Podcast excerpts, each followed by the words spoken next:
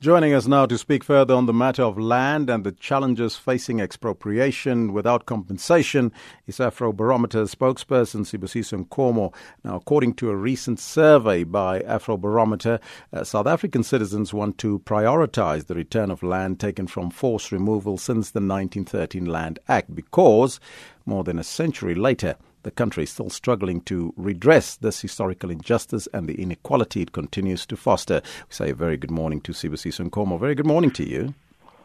Good morning, Elvis. How are you? Very well, thank you. Firstly, tell us about your survey and, and which part of the land issues that you focused on. Okay, so we conducted the survey between August and September, and we spoke to 1,800 South Africans across the country. And we asked them about land redistribution. So which which actual pieces of land were uh, to be redistributed?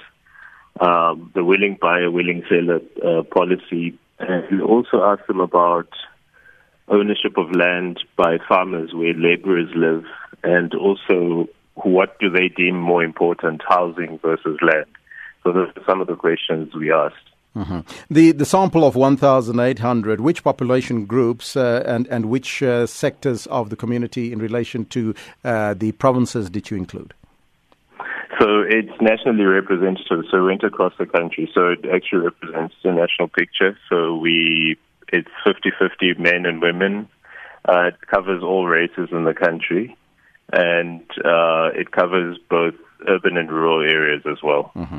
Now, tell us briefly about your findings and uh, uh, what came out of uh, your survey. So, about 84% of South Africans actually stated a priority for land redistribution. So, uh, 26. So, basically, return of forced remove land that was removed from people during the forced removals. Uh, agricultural land, and third is urban vacant land. So those are the three most important pieces of land would uh, I would say was identified, and that's the ranking at the moment. Mm-hmm. Now there are some dissident voices uh, from the descendants of the Khoi San and uh, the so-called people classified as colored in the country that says the return of land should be focused on 1652 rather than 1913. Uh, did you test this proposal with the survey? Uh, because these people feel that they excluded and marginalized by the 20 uh, by the 1913 cutoff. Um, no, we didn't ask about going back into 1652. So when when we talk about, I think most people understand forced removals, for example, from the 50s and 60s. So you think District 6 and Sophiatown. But if you look back further than even 1913, forced removals did take place. The issue about 1913 is that there is some uh, documentary evidence that people moved from this and that and so on. So this our survey wasn't asking which cutoff would you actually go for, but if somebody's got evidence of being removed from somewhere even before that, then it's something that I would say someone would say, well, I was removed for my family was removed forcefully from here, so I want to go back.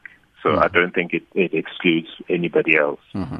Now, given the low percentage, I think around about 5% your survey reflecting the findings of people opposing land redistribution, uh, do you think that the minority group now challenging Parliament on the matter is a winnable case for them?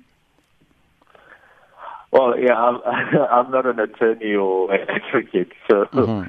Uh, what I would say is, since it's a parliamentary process and it needs to go through certain steps, it is a bit early uh, to to take it to court.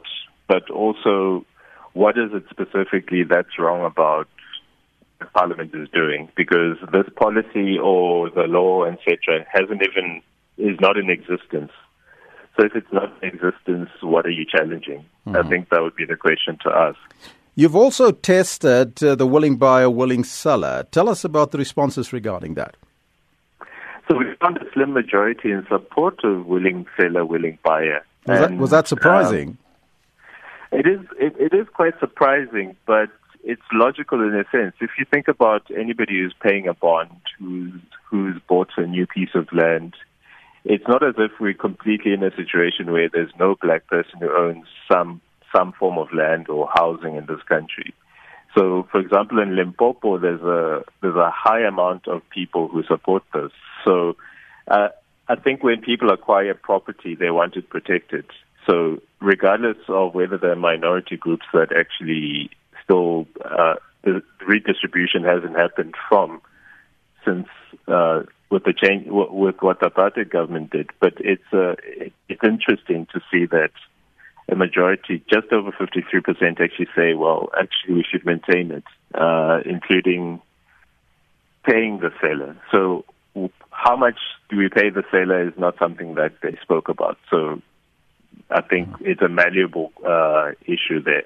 What does this suggest, though, that there is uh, perhaps not just maybe confusion, but also uncertainty in relation to land expropriation without compensation?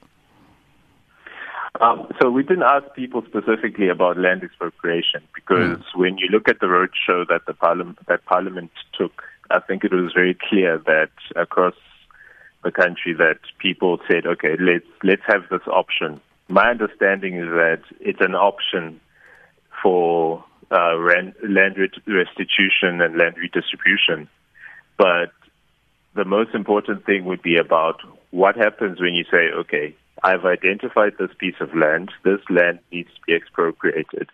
Under what conditions and who's going to get it and how is it going to be passed on? So our survey actually then really wanted to focus on what would people be because land expropriation is just one thing. You still have to redistribute that land. You still have to decide on a policy of whether you compensate or not. Because uh, a lot of government departments have been expropriating land for years for roads and other other uh, infrastructure.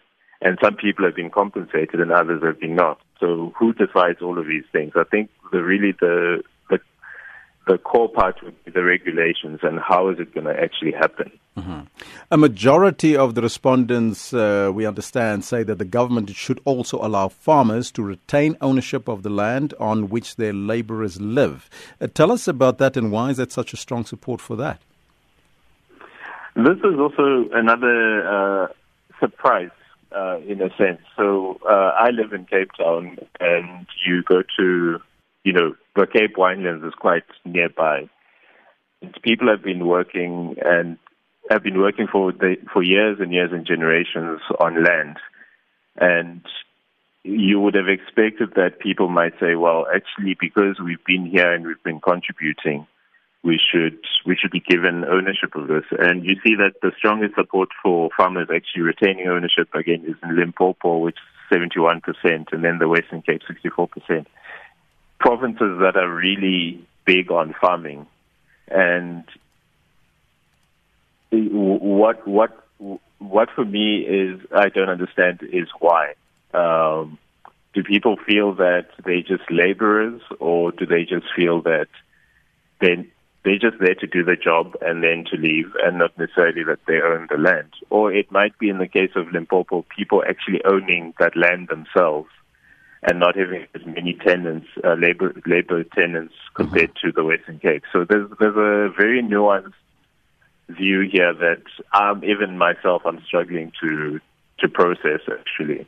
Yeah, it's very difficult one that. Now, in conclusion, having seen the responses to your survey and looking at what's happening currently regarding the land issue, uh, is there a sense that uh, people believe that expropriation without compensation will become a reality in South Africa?